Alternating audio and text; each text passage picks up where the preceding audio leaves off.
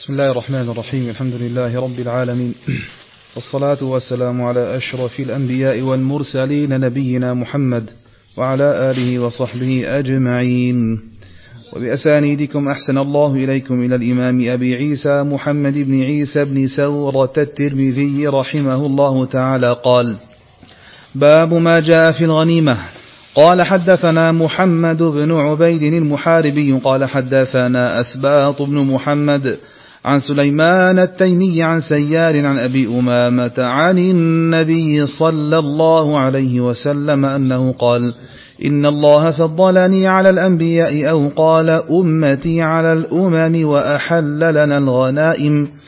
قال وفي الباب عن علي وأبي ذر وعبد الله بن عمرو وأبي موسى وابن عباس رضي الله عنهم. قال حديث أبي أمامة حديث حسن صحيح. وسيار هذا يقال له سيار مولى بني معاوية. روى عنه سليمان التيمي وعبد الله بن بحير وغير, ذا وغير واحد. قال حدثنا علي بن حجر قال حدثنا إسماعيل بن جعفر عن العلاء بن عبد الرحمن عن أبيه عن أبي هريرة رضي الله عنه أن النبي صلى الله عليه وسلم قال فضلت على الأنبياء بست أعطيت جوامع الكلم ونصرت بالرعب وأحلت لي الغنائم وجعلت لي الأرض مسجدا وطهورا وأرسلت إلى الخلق كافة وختم بي النبيون. قال هذا حديث حسن صحيح.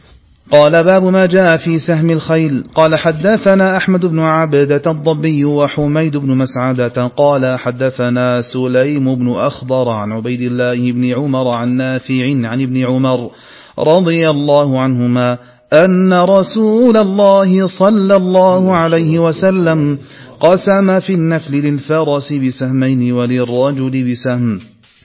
قال حدثنا محمد بن بشار قال حدثنا عبد الرحمن بن مهدي عن سليم بن أخضر نحوه وفي الباب عن مجمع بن جارية وابن عباس وابن أبي عمرة عن أبيه قال وحديث ابن عمر حديث حسن صحيح. والعمل على هذا عند أكثر أهل العلم من أصحاب النبي صلى الله عليه وسلم وغيرهم وهو قول سفيان الثوري والأوزاعي ومالك بن أنس وابن المبارك والشافعي وأحمد وإسحاق. قالوا للفارس ثلاثة أسهم سهم له وسهمان لفرسه وللراجل سهم. قال باب ما جاء في السرايا. قال حدثنا محمد بن يحيى الأزدي البصري وأبو عمار وغير واحد قالوا حدثنا وهب بن جرير عن أبيه عن يونس بن يزيد عن الزهري عن عبيد الله بن عبد الله بن عتبة عن ابن عباس رضي الله عنهما قال قال رسول الله صلى الله عليه وسلم خير الصحابة أربعة وخير السرايا أربعمائة وخير الجيوش أربعة آلاف ولا يغلب اثنا عشر ألفا من قلة. قال هذا حديث حسن غريب لا يسنده كبير أحد غير جرير بن حازم وإنما روي هذا الحديث عن الزهري عن النبي صلى الله عليه وسلم مرسلا وقد رواه حبان بن علي العنزي عن عقيل عن الزهري عن عن عبيد الله بن عبد الله عن ابن عباس عن النبي صلى الله عليه وسلم. ورواه الليث بن سعد عن عقيل عن الزهري عن النبي صلى الله عليه وسلم مرسلا. نعم أحسن. بسم الله الرحمن الرحيم. وبه نستعين نحمده سبحانه وتعالى ونثني عليه الخير كله نشكره ولا نكفره بل نؤمن به ونتوكل عليه. ونصلي ونسلم على نبينا محمد وعلى آله وأصحابه والتابعين لهم بإحسان إلى يوم الدين. أما بعد فقال الإمام أبو عيسى الترمذي رحمه الله تعالى في كتابه الجامع قال باب ما جاء في الغنيمة ويعني بذلك أن حكم الغنيمة هو أنها حلال للمقاتلين. وأن الله جل وعلا قد خص هذه الأمة بحل الغنائم بخلاف الأمم السابقة. عليكم السلام. فإن الأمم السابقة كانت الغنيمة محرمة عليهم ولا يجوز أن يأكلوا من الغنيمة. والمقصود بالغنيمة هي ما يغنم من الكفار ويؤخذ من الكفار بسبب القتال. فهذا هو المقصود بالغنيمة. وهذه الغنيمة تقسم خمسة أقسام أربعة أقسام للمقاتلين والخمس لله ولرسوله. وسوف يأتي هذا بإذن الله فيما بعد. ولكن هذا الباب هنا إنما معقود لبيان حل الغنيمة وأن الغنيمة حلال لهذه الأمة. فأحل الله عز وجل لهذه الأمة الغنائم كما أنه جل وعلا خصهم بأشياء وسوف يأتينا بعض هذه الأشياء. ولذا ألف أهل العلم مؤلفات في ذلك وهي أو هذه المؤلفات فيما اختصت به هذه الأمة وفيما خص به النبي صلى الله عليه وسلم. فهناك أشياء قد اختص بها رسول الله صلى الله عليه وسلم دون أمته. وهناك أشياء اختصت بها الأمة دون سائر الأمم. فمثلا بنو إسرائيل كانوا إذا غنموا من الكفار جمعوه ولم يأخذوا منه شيئا. ثم تأتي نار وتحرق وتأكل هذه الغنيمة. نعم. ولا يأخذون منها شيئا لأنها محرمة عليهم بخلاف هذه الأمة فقد حل الله جل وعلا لهم الغنائم. نعم قال الإمام أبو عيسى الترمذي حدثنا محمد بن عبيد المحاربي وهو ثقة. قال حدثنا أسباط بن محمد وهو أيضا ثقة. قال عن سليمان التيمي وسليمان هو بن طرخان التيمي البصري وهو ثقة مشهور توفي سنة ثلاث وأربعين ومائة أو سبع وأربعين توفي سنة ثلاث وأربعين ومائة. نعم وقد خرج له الجماعة. قال عن سيار وسيار هو مولى بني معاوية. وقد روى عنه غير واحد كما ذكر أبو عيسى وهو ثقة. قال عن أبي أمامة وهو صدي بن عجلان الباهلي نزيل الشام رضي الله تعالى عنه وقد تأخرت وفاته توفي سنة ست وثمانين وقد عمر رضي الله تعالى عنه وباهلة من القبائل النجدية وهي ومساكنها في وسط نجد وعرض باهلة هو منطقة القويعية وما حولها. فهذه الأماكن كانت مساكن لهذه القبيلة. نعم وعرض باهلة أيضا. نعم ولا زال نعم هناك من الأسر نعم ممن ينتمي إلى هذه القبيلة. نعم. قال عن النبي صلى الله عليه وسلم قال إن الله فضلني على الأنبياء أو قال أمتي على الأمم وكلا الأمرين قد جاءت به النصوص سواء كان فيما يتعلق بتفضيل رسول الله صلى الله عليه وسلم على غيره من الأنبياء. وكما ثبت في صحيح الإمام مسلم أنه قال عليه الصلاة والسلام أنا سيد ولد آدم. عليه الصلاة والسلام. ولذا ثبت في الإسراء أنه صلى بالأنبياء عليهم الصلاة والسلام جميعا صلى بهم إماما. وهذا إشارة إلى فضله عليهم عليه الصلاة والسلام وعلى جميع الأنبياء عليهم الصلاة والسلام. وكذا هذه الأمة قد فضلت على غيرها من الأمم. ولذا كان أكثر من يدخل الجنة من الأمم هو من هذه الأمة. ولا شك أن هذا بشارة بشارة لنا جميعا. ونسأل الله عز وجل أن نكون نحن وإياكم ووالدينا وذرياتنا وأهالينا وإخواننا وأخواتنا وسائر المسلمين أن نكون ممن يدخل إلى جنة النعيم. قال وأحل لنا الغنائم. فالغنائم كما تقدم قد أحلت لهذه الأمة. والغنائم سوف يأتينا أنه لا يجوز الأخذ قبل القسمة لا يجوز الأخذ من الغنيمة قبل أن تقسم. نعم بين المقاتلين والخمس يكون لله ولرسوله على تفصيل أيضا في ذلك. نعم ولذا الغلول من الكبائر الغلول من الغنيمة قبل أن تقسم هذا كبيرة من الكبائر.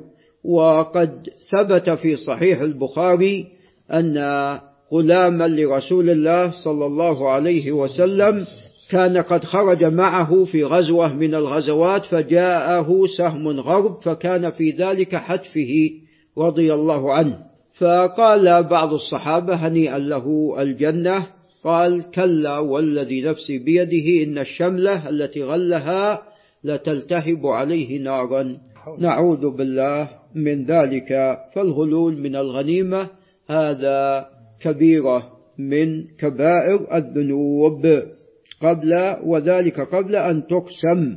قال وفي الباب عن علي وأبي ذر وعبد الله بن عمرو وأبي موسى وابن عباس رضي الله تعالى عنهم جميعا. قال المصنف رحمه الله تعالى وحديث أبي أمامة حديث حسن صحيح وأنا أذهب إلى ما ذهب إليه أبو عيسى الترمذي فهذا الحديث حديث ثابت. قال وسيار هذا يقال له سيار مولى بني معاوية روى عنه سليمان التيمي وعبد الله بن بحير وغير واحد. قال حدثنا علي بن حجر وهو السعدي. علي بن حجر بن إياس السعدي المروزي وهو ثقة ثبت توفي سنة أربع وأربعين ومئتين وقد عمر أيضا أيضا قد عمر ولذا ذكر أن ولادة علي بن حجر كانت سنة أربع وخمسين ومئة وقيل قبل ذلك. نعم. قال حدثنا إسماعيل بن جعفر وهو ابن أبي كثير الأنصاري الزرقي. نعم. وهو ثقة جليل وله أخ وهو أيضا مشهور وهو محمد بن جعفر. قال عن العلاء بن عبد الرحمن وهو العلاء بن عبد الرحمن بن يعقوب مولى الحرقة والحرقات من جهينة. نعم. وقد قال أسامة رضي الله عنه صبحنا الحرقات من جهينة. نعم. قال عن أبيه والعلاء طبعا ثقة. لا أعرف أنه قد أنكر عليه سوى حديث واحد وهو حديث الذي رواه نعم عن أبيه عن أبي هريرة مرفوعا إذا انتصف شعبان فلا تصوموا وهذا الحديث قد اختلفت أنظار أهل العلم فيه. فقواه جمع وعلى رأسهم أبو عيسى الترمذي والطحاوي وأبو محمد بن حزم وغيرهم وضعفه من هو أعلم منهم كما قال ابن رجب وممن ضعفه عبد الرحمن بن مهدي والإمام أحمد ونقل أيضا عن يحيى بن معين أنه ضعفه وكذا أيضا أبو زرعة الرازي. نعم. وهو الأرجح وذلك لما ثبت في الصحيحين من حديث يحيى بن أبي كثير عن أبي سلمة عن أبي هريرة وهذا أصح الإسناد. نعم أن الرسول صلى الله عليه وسلم قال لا تقدموا صيام رمضان بيوم ولا بيومين. نعم هذا هو الصحيح. الصحيح النهي عن استقبال صيام رمضان. نعم. وأما إذا انتصف شعبان فلا تصوموا فهذا خطأ لأنه مخالف لهذا الحديث ولغيره. عليكم السلام. ولذا كان الرسول عليه الصلاة والسلام يكثر من الصيام في شعبان. وقد تقدم لنا الكلام على هذا الحديث فيما سبق. نعم. فهذا الحديث فقط الذي يعلم أنه أنكر على العلاء بن عبد الرحمن. فعلى هذا أن الراجح أنه ثقة وهو مكثر. وكونه لم ينكر عليه سوى حديث واحد وقد تكون العلة من أبيه قد تكون العلة من أبيه. نعم. فحتى ولو كانت من حديث واحد نعم يعني ليس من حد الثقة أن لا يخطئ. كل بني آدم خطأ نعم. فالراجح أنه ثقة والحافظ قد قال عنه صدوق والراجح أنه ثقة. قال عن أبيه عبد الرحمن بن يعقوب. نعم الجهني الحرقي مولى مولاهم وهو أيضا ثقة. قال عن أبي هريرة رضي الله تعالى عنه أن النبي صلى الله عليه وسلم قال فضلت على الأنبياء بست. نعم نأتي إلى هذه الستة. قال أعطيت جوامع الكلم فهذا مما فضل به على الأنبياء عليه الصلاة والسلام. وتعلمون أن العرب كانوا معروفين بالفصاحة ومشهورين بالبلاغة. ولذا أعطي عليه الصلاة والسلام هذه الخاصية وهذه الفضيلة. وكانت الآية الكبرى هو إنزال هذا القرآن الكريم هذا القرآن العظيم الذي تحدى الله عز وجل به الجن والإنس. نعم. فكانت هذه المعجزة هي معجزة الرسول عليه الصلاة والسلام الكبرى هي الآية الكبرى. نعم وقد أعطاه الله جل وعلا آيات أخرى كثيرة سوى ذلك. نعم وجوامع الكلم هو أن يختصر له المعاني أو الكلمات الكثيرة في معنى يسير. أن تختصر له الكلمات الكثيرة والألفاظ العديدة في كلمات يسيرة. نعم. فكلما أعرب الإنسان عن مقصوده وأوضح مراده بكلمات يسيرة وبألفاظ قليلة كلما كان هذا دال على فصاحته وكلما كان هذا أولى أولى من الكلام الكثير. الذي يتكلم بكلام كثير حتى يعرب عن نفسه وحتى يبين مراده هذا دليل على ماذا؟ نعم على يعني عدم بلاغته. نعم وعلى ضعفه. ولذا تجد الأعجمي الذي يريد أن يتكلم بالعربية وهو لم يتقنها يحتاج إلى ماذا حتى يبين مقصوده؟ يعني نعم يحتاج إلى كثرة كلام يحتاج إلى عبارات كثيرة. ولذا قد اختصر له عليه الصلاة والسلام الكلام اختصارا. نعم يعبر عن المعاني الكثيرة بألفاظ يسيرة. نعم ولا شك أن مما يمدح به الإنسان أيضا هو قلة الكلام. مما يمدح به الإنسان هو قلة الكلام. نعم قال ونصرت بالرعب. وجاء في حديث جابر أنه نصر عليه الصلاة والسلام بالرعب من مسيرة كم؟ شهر. من مسيرة شهر. يعني عندما تكون المسافة بينه وبين العدو مسافة يعني حتى يصل إليهم شهر كامل. يحتاج الراكب حتى يصل إلى هؤلاء يحتاج إلى شهر كامل حتى يصل إليهم. فالرعب يصل إليهم ويلقى في قلوبهم من هذه المسافة. نعم. وقد اختلف أهل العلم. هل هذا خاص به صلى الله عليه وسلم كما هو ظاهر هذه الرواية؟ أو هو أيضا يكون لأمته من بعده؟ والأقرب والله أعلم أنه يكون لأمته من بعده. ولذا لم يحفظ أن المسلمين أنهم هزموا إذا كان بشرط بشرط. إذا أتوا بأمرين استعدوا حسيا ومعنويا. عليكم السلام. إذا كانوا قد استعدوا من الناحية الحسية ومن الناحية المعنوية فإنهم بإذن الله لا يهزمون.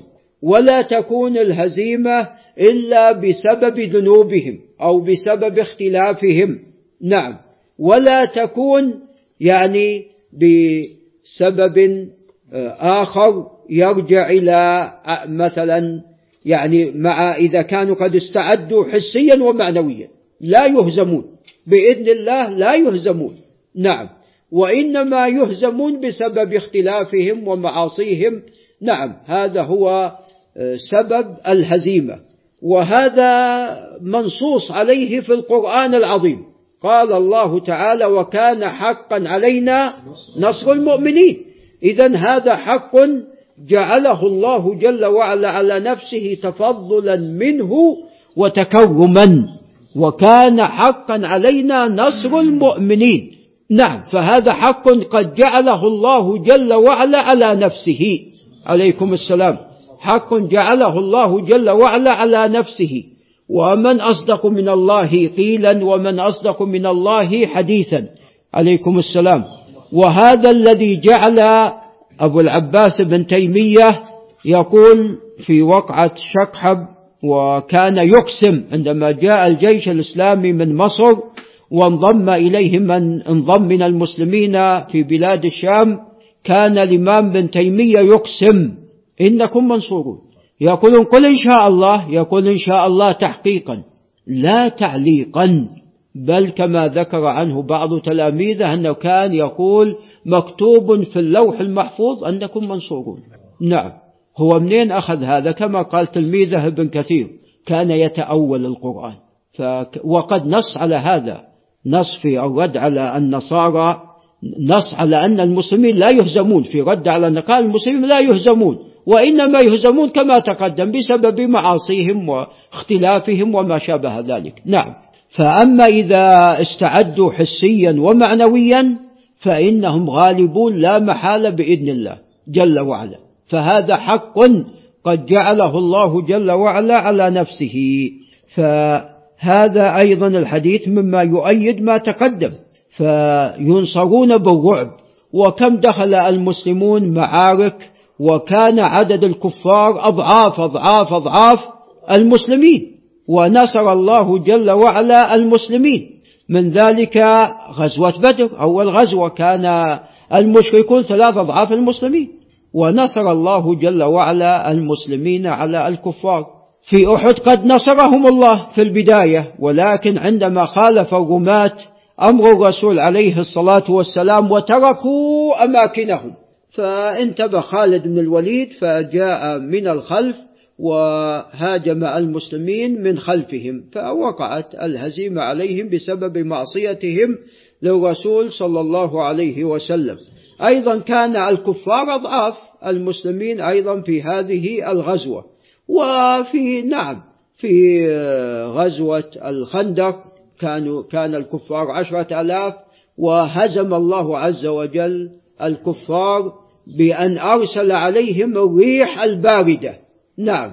فهزمهم الله جل وعلا بدون قتال وبدون نعم محاربة. نعم. هزمهم الله جل وعلا. أيضا في غير ذلك من المعارك في معركة مؤتة يقال أن كان عدد الكفار مئتين ألف وقيل أكثر. قيل أكثر قيل من الروم مئتين ألف ومن العرب النصارى وغيرهم مئتين ألف أو نحو ذلك. نعم فأضعاف أضعاف المسلمين. أيضا في اليرموك كان الروم أضعاف أضعاف المسلمين. نعم في القادسية أيضا كان الفرس أضعاف أضعاف المسلمين. وقد نصر الله عز وجل المسلمين عليهم في هذه المعارك. نعم فلا شك أن هذه بشارة هذه بشارة للمسلمين وأن الله جل وعلا ناصرهم ومؤيدهم ولكن عليهم أن ينصروا الله. إن تنصروا الله ينصركم. ينصرون دين الله وينصرون الله بطاعته وبطاعة رسوله صلى الله عليه وسلم يكون النصر. قال وأحلت لي الغنائم كما تقدم. فالغنائم قد أحلت لهذه الأمة. قال وجعلت لي الأرض مسجدا وطهورا. فأيما مسلم قد أدركته الصلاة فعنده مسجده وعنده ماذا؟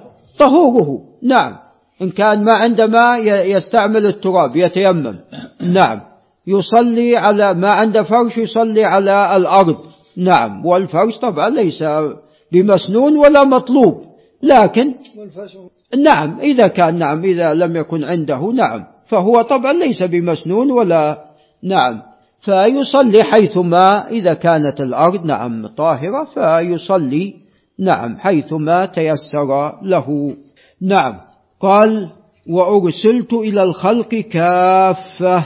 فالرسول عليه الصلاة والسلام رسالته عالمية إلى جميع الإنس وإلى أيضا الجن.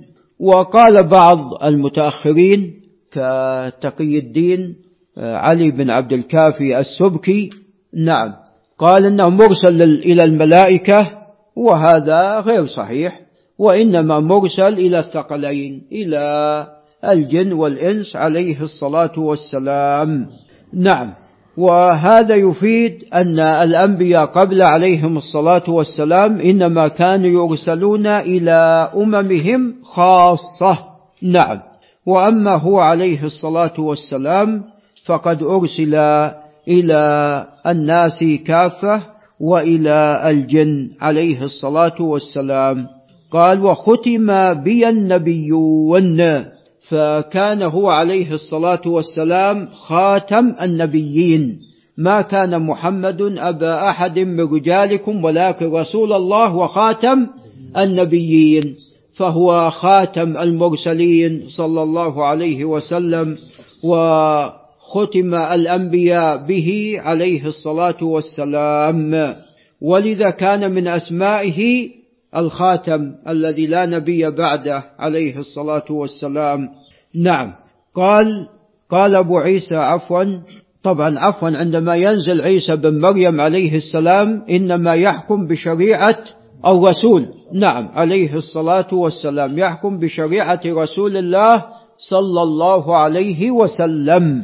نعم. قال أبو عيسى هذا حديث حسن صحيح.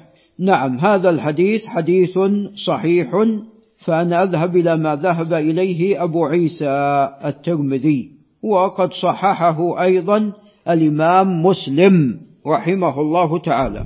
نعم.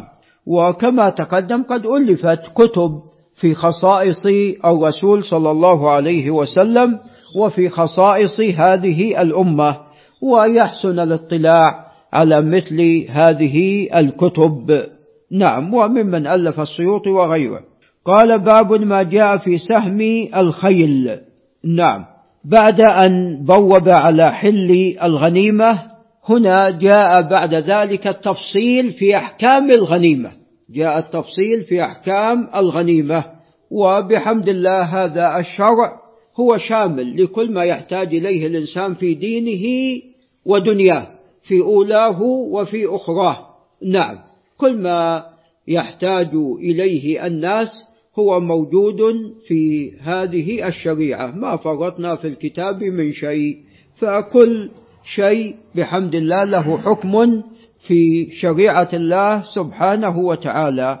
ومن ذلك فيما يتعلق بسهم الخيل. وذلك أن الذين يدخلون الحرب ويقاتلون الكفار ليسوا على درجة واحدة. نعم. هناك من يكون راكبا وهناك من يكون رادلا ثم أيضا أن هذا الراكب قد يكون راكبا على فرس وقد يكون راكبا على ماذا؟ نعم. أو على حمار. نعم. فهنا الحكم يختلف. هنا الحكم في مثل هذه الأحوال يختلف فيما يتعلق بالغنيمة. لأنه لا شك الذي هو راكب على فرس يكون كوه وفوه وإقدامه على الكفار ونكايته بالكفار تكون أعظم من ماذا؟ من الراكب. فلذا كان سهمه في الغنيمة أكثر. كان سهمه في الغنيمة أكثر. ومثل هذا الآن عندما يكون الشخص على سيارة. أو عندما يكون على طائرة ليس مثل أن يكون غادلا حاملا للبندقية. فالذي يقصف من طائرته نكاية في العدو وتأثيره في جيش الأعداء أكثر وأكبر. فبالتالي يكون حقه من الغنيمة أكثر في هذه الحالة. نعم.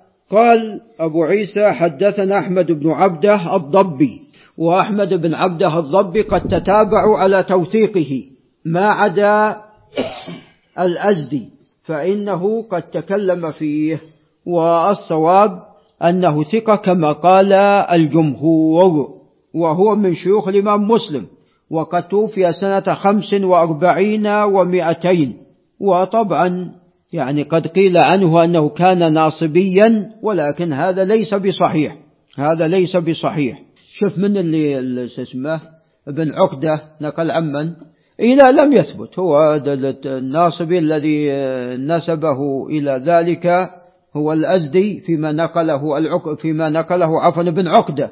ابن خراش ابن خراش عفوا ابن خراش ابن خراش هو الذي تكلم فيه. ابن خراش هو الذي تكلم فيه. وابن خراش يعني كان رافضيا. ابن خراش كان رافضيا وابن عقدة أيضا كان متشيعا. نعم نعم. هو نعم ابن خراش عبد الرحمن. نعم. قال طبعا يعني الراجح أنه ثقة كما قال الجمهور وقد توفي سنة خمس وأربعين ومائتين قال وحميد بن مسعد وحميد بن مسعد الباهلي البصري وهو ثقة. قال حدثنا سليم بن أخضر وسليم بن أخضر أيضا ثقة. قال عن عبيد الله بن عمر وهو بن حفص بن عاصم بن عمر بن الخطاب رضي الله تعالى عنهم. وعبيد الله بن عمر ثقة ثبت ثقة ثبت وقد توفي سنة سبع وأربعين ومئة وقد خرج له الجماعة.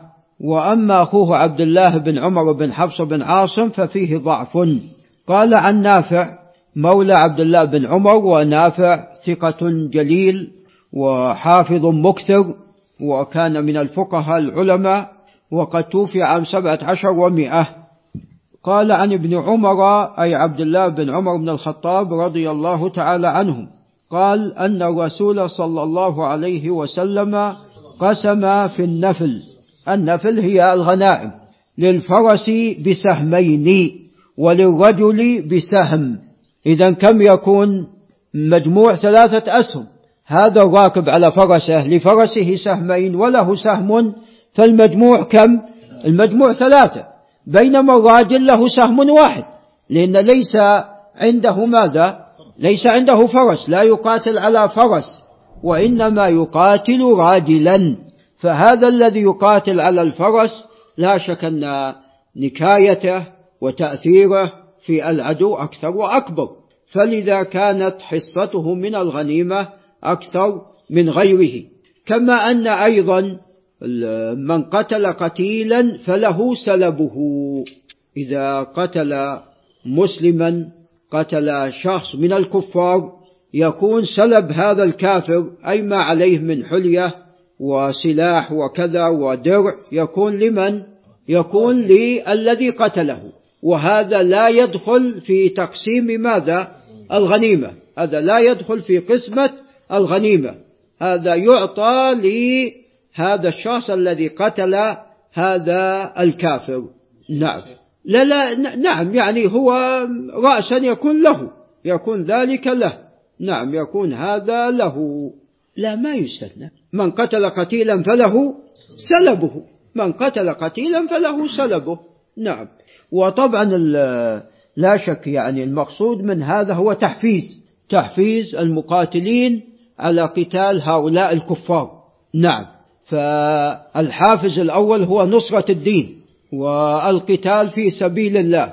وإذا جاء مع ذلك أيضا شيء من الدنيا فهذا حسن هذا حسن زيادة في التحفيز. هذا زيادة في التحفيز في تحفيز المقاتلين. نعم.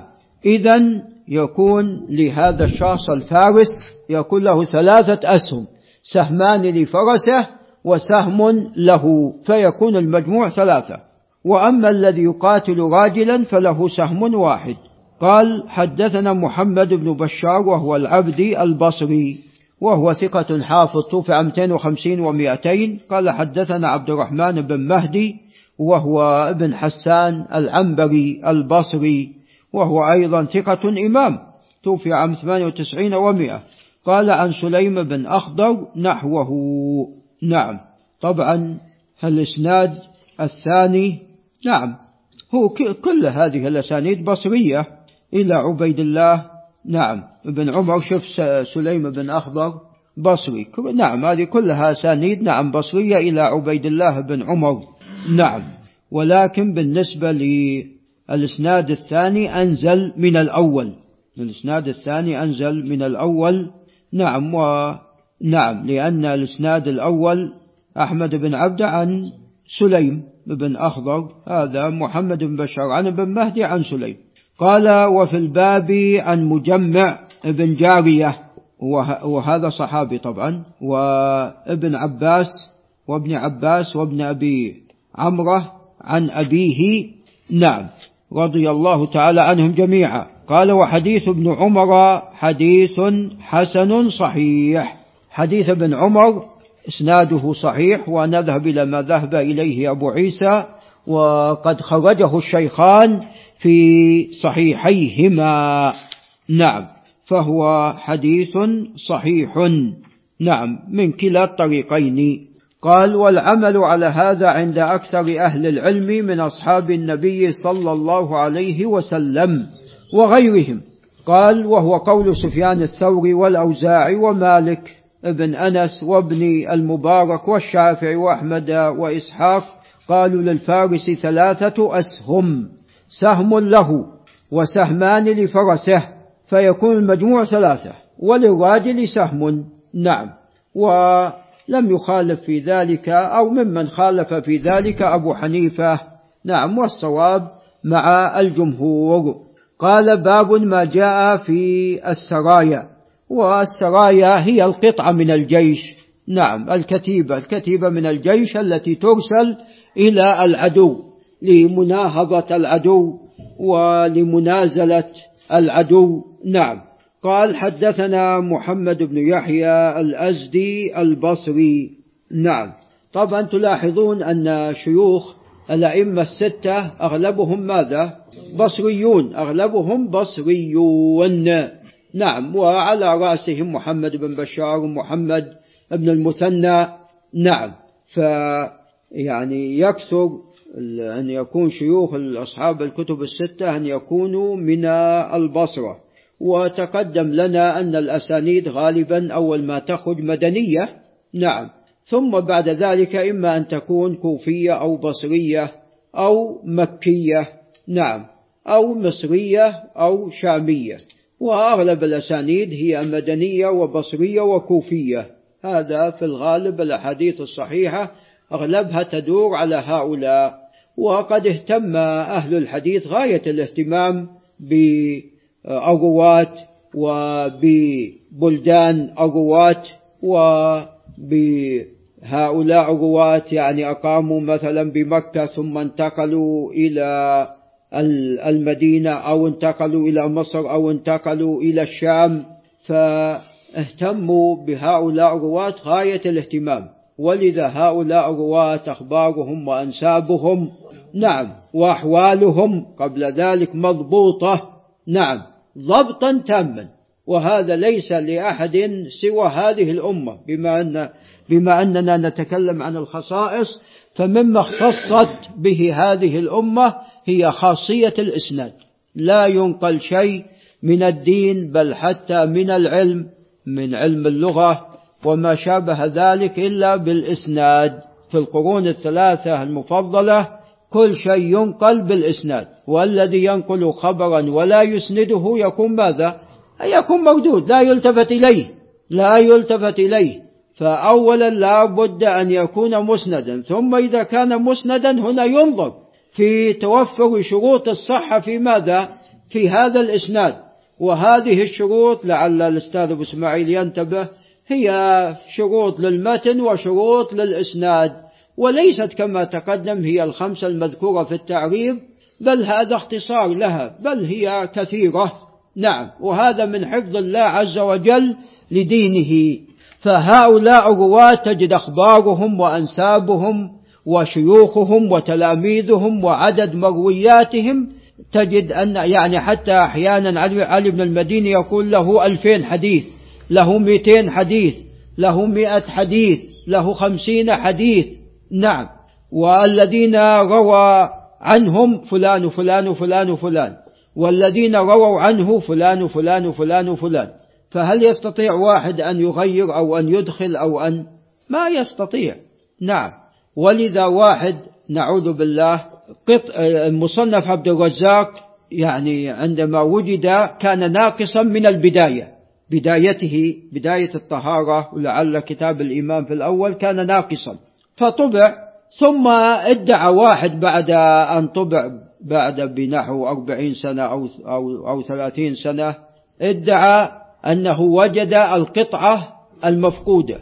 فجاب حديث وركب لها أسانيد فاكتشفت بحمد الله. اكتشفت يعني أسانيد مركبة أسانيد واضحة مركبة حتى من يعني فضيحة الله له نعوذ بالله يعني يأتي بأسانيد لا يعرف فلان يروي عن فلان. غير معروف أن فلان يروي عن فلان. نعم. فهو ركبها حسب المسألة. نعم. ولذا يعني مرة معمر القذافي قال يعني يمكن يجي واحد هو تكلم في السنة وتكلم بأشياء. قال ممكن يجي واحد ويدخل في البخاري. هو بصحيح. ما يمكن. هو ما يدري عن البخاري. هو لا لا يدري عن البخاري. نعم. هناك يعني مئات النسخ من صحيح البخاري. يعني هذا جاء الطابع وأدخل حديث بزعمه. طيب باقي نسخ البخاري؟ باقي المحفوظ في الصدور نعم. باقي أيضا بارك الله فيكم العلم؟ نعم. نعم. فهذا يعني ما يمكن لشخص أن يركب إسنادا إلا ويفتضح. نعم. وقد حاول من قبل أناس في القرون الأولى التركيب ولم يستطيعوا. فضحهم فضحهم فضحهم الله عز وجل. ولذا كما قال بعض السلف من هم أن يكذب بالليل فضحه الله في النهار.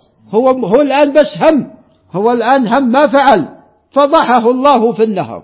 نعوذ بالله من ذلك. نعم. فالدين بحمد الله محفوظ بحمد الله. نعم. قال وأبو عمار وهو حسين بن حريث أبو عمار وهو ثقة جليل. قال وغير واحد فهذا الحديث قد رواه عن جمع. قالوا جميعا حدثنا وهب بن جرير. حمك الله. ووهب بن جرير هو بن حازم الأزدي البصري وهو ثقة جليل.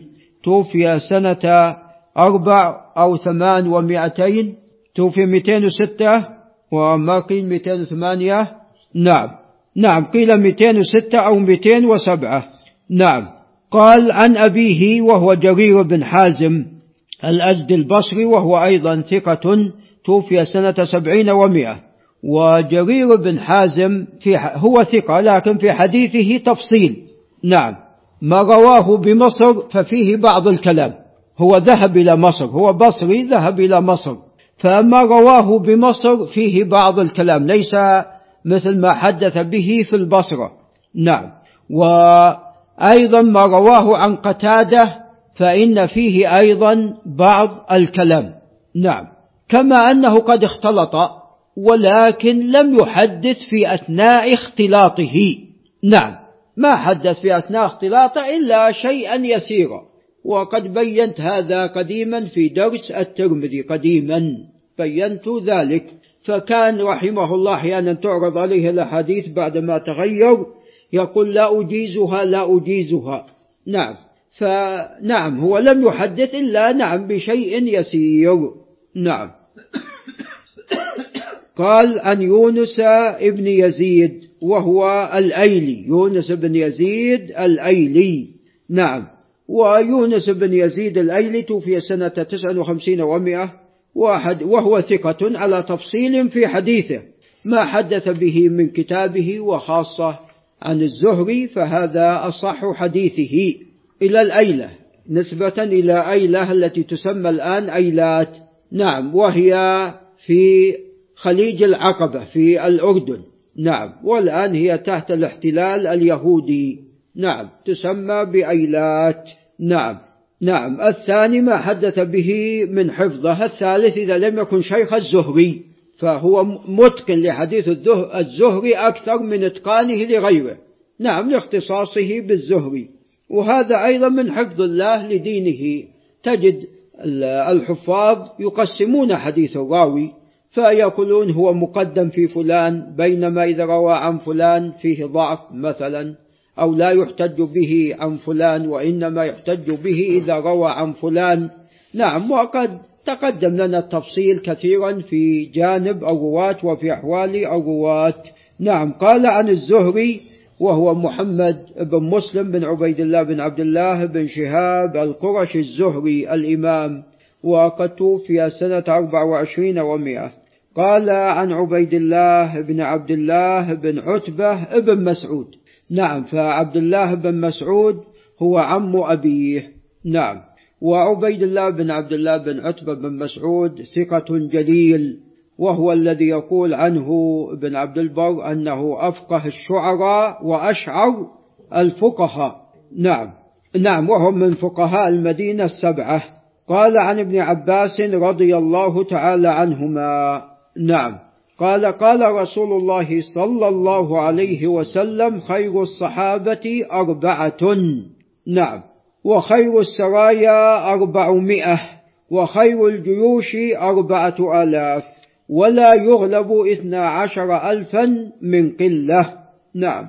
هذا الحديث لا يصح. ولذا كما قال أبو حاتم قال المرسل أشبه لا يحتمل هذا الكلام أن يكون كلام النبي صلى الله عليه وسلم وبالتالي لا يعني لا يحتاج إلى شرح لأن هذا الخبر لا يصح. فخير الصحابة سواء كانوا أربعة أو كانوا ثلاثة أو كانوا خمسة أو كانوا أقل أو أكثر.